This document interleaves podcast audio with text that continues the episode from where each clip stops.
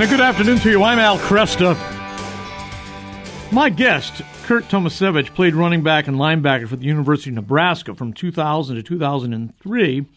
He's also a former member of the two man and four man U.S. men's Olympic bobsled team. His four man team won gold at the uh, 2010 Olympics in Vancouver, won bronze in the 2014 Games in Sochi. And I've asked uh, Curt to join me today just to tell us a little bit about his experience as uh, a committed Catholic working in the uh, competitive field of sports and also a sport that most of us, frankly, don't know very much about, and that's bobsledding. Curt, good to make your acquaintance. It's good to be here. Good to talk to you. So let me. Uh, you were your first games were were you were in the you were before Vancouver though too, right? You were in the team on the team before Vancouver. Correct. Yeah, I went yeah. to the 2006 Olympics, where which were in Turin. Yeah, that's right, in Italy. Yeah, uh, I'm just, I'm curious. Are, are, e- are each Olympics different? And you you competed in three different ones. Do they feel different? Uh, yes, definitely. And um, you know, I could answer that from two different perspectives. You know, one is you know from a competitive standpoint. You know, each of the competitions were a little bit different. Of course, each bobsled track is a little bit different. Yeah. Okay. Kind of plays into the hands of you know some teams are stronger, some teams are faster. So you know, there's you know tactical advantages from that standpoint. But honestly, personally, each of the three Olympics that I went to were quite a bit different too. Mm-hmm. Um, 2006, my first Olympics, I was I was actually only in bobsled for about a year and a half at that time, so wow. everything was brand new and just exciting, and you know I was just kind of happy to be there. 2010, sure. um, we were, you know, we had won the world championship the year before. We were expected to do well, and so um, going through that experience more focused on you know the the medals and the competition and and performing well was uh, was pretty awesome. And then 2014 was my last Olympics, and knowing that it was my last Olympics, I made sure to take time and kind of a, take in everything. I went to a number of different events. I was a a fan in a yeah, way just as yeah. much as I was a competitor there too. So yeah, that makes sense. Um, uh, so yeah, different in a lot of different ways. So I mean, it sounds like sports have been a big part of your life. Yeah, without a doubt. I think growing up, my parents were incredibly supportive, and it didn't matter if it was athletics or playing a musical instrument or yeah. academics, whatever it was. You know, they wanted me off the couch and just doing something. and uh, yeah, you know, so playing sports all my life was, uh, you know, just something I took to. Uh, as a Catholic, uh, how did you see your faith playing into your uh, the excitement of sports, the competitive nature, winning, losing, teamwork? Did your faith play into that? Was it integrated into your sports? Yeah, and honestly, I didn't know it at the time from a, a lot of different perspectives. It's it's almost kind of you know in retrospect, I look back and I can really see some certain characteristics. You mm-hmm. know, one you know about training you know every day there's a grind and every yeah. day you know you wake up and some days the pieces kind of fall into place and you can you know you feel motivated you feel spiritual and you know things are going great and then of course a lot of other days things aren't going well you're right. sore you're tired you know mm-hmm. spiritually you you know you're just having a bad day a lot of things seem to be going against you so it's you know it's how you perform on those bad days it's how you you know focus on the important things how you you know continue to to stick with what makes you a better athlete slash a better Christian. Yeah, yeah, that's good. The, the analogy there, I think, is very strong. Uh, is there anything about competition that uh, I mean, in, in, let's take bobsledding. I I know I've never, never bobsledded. I mean, I know very little about it. Yeah. So, and I don't think I'm unusual in that respect. No, not at all. Is it do what what is the competition like between the various teams? Does it ever get ugly? Does there trash talking and bobsledding? um, not so much, and honestly, um, it's very different from football in that way that there's no offense or defense. Right, right. Um, you know, I can't.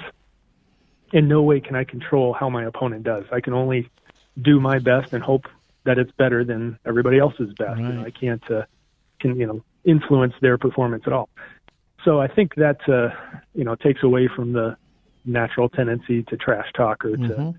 you know influence in that way. And honestly, one part of the sport that I do like is because it is dangerous. You know, we look out for each other too. Yeah. Um, you know, if there's a, a difficult curve on a track, you know, drivers will talk to each other and you know make sure everybody's going to get down safe. Nice. Yeah. And, uh, you know, in some ways we share secrets and we try to help each other too. Yeah. Now, how did you? How were you drawn to bobsledding? I, I don't think I've ever dreamed of wanting to. I wanted to be a great baseball player. I wanted to be a great football player. I wanted to be a great basketball player. Never thought of being a bobsledder. how did that How did that open itself up for you? Um, I will admit that you know that really doesn't occur to anybody in at least in the United States. It's uh, you know we joke that we're popular for about ten minutes once every four years, and that's about it. Um, honestly, the thought really didn't cross my mind too much until I was done playing football in college, mm-hmm. and uh, when I was done with that and realized I was not an NFL type of athlete, I was a different type of athlete. Yeah, yeah. Um, I uh, had met a girl that ran track at uh, the University of Nebraska, and she was a hurdler and a hammer thrower. So it's a kind of a weird combination, but she was very strong and fast and powerful. So mm-hmm. She was recruited to be on the women's national bobsled team. And I heard her story and talked to her a little bit, and she convinced me that I was the right type of athlete to to try to make the men's team. Hmm. And uh, uh, I mean, aside from the absolute you know danger and thrill of going down the the icy track, the idea of you know, pushing the sled and it's being a, a competition of, you know, just a burst of power. How fast and powerful can you be for four or five seconds in right. Initial push? I really love that part of it too. And so, you know, you know, and then on the icing on the cake is, you know, it's a an exhilarating, you know, action packed yeah. uh, adrenaline rush on top of that too. Well, it certainly is exciting to watch, but I, what, what do you do? I mean, you know what I'm saying? From outside, we're watching you guys, you're lined up in there, and I'm saying to myself, well, uh, these are these are courageous people. But what's the skill that you practice? How do you, you know, how do you negotiate the turns? Uh, uh, you were a, a, brakeman, weren't you? Yeah, um, yeah. I was a, a driver or for one part of one year, but other than that, yeah, my primary role was definitely pushing. Yeah, um, I was a brakeman um, for all 10 years. Um, as a push athlete, um, a lot of times you could look at our job as kind of a combination of uh, weightlifting okay. and then a, a track athlete as mm-hmm. well. And, you know, the push usually lasts 30 to 50 meters. And uh, in that distance, you know, we're measured down to the hundredth of a second. And, uh, you know, one little misstep or, you know, if your technique is off just a little bit, you know, you could easily fall from first place to 10th place pretty quickly. That's amazing. And so that part of my job is extreme concentration and, you know, kind of harnessing power and releasing it efficiently. Yeah. And uh, after that, then 90% of the job is up to the pilot.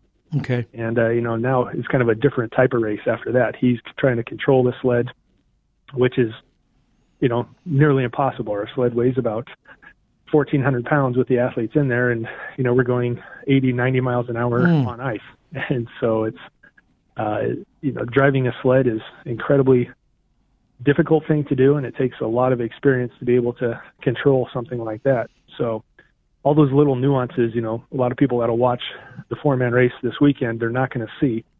And uh right. it's the the technical part of the sport that's that's pretty fun once you learn those details. Are tracks different? Every track in the world is a little different. Um, I want to say right now there's somewhere I don't know 14 to 16 active tracks, mm-hmm. um, all you know former Olympic sites. So yeah, each one is just kind of dictated by the uh, terrain that's given to them. Yeah, I mean it's amazing. Uh, it really is amazing to me to to imagine. I can't imagine that kind of precision. You know what I'm saying? We're, we're a, a difference of a hundredth of a second could change your you know two hundredths of a second. It would would end up changing your status or your grounding. I can I mean um, for years working, imagining, uh, wanting to win, and then have something.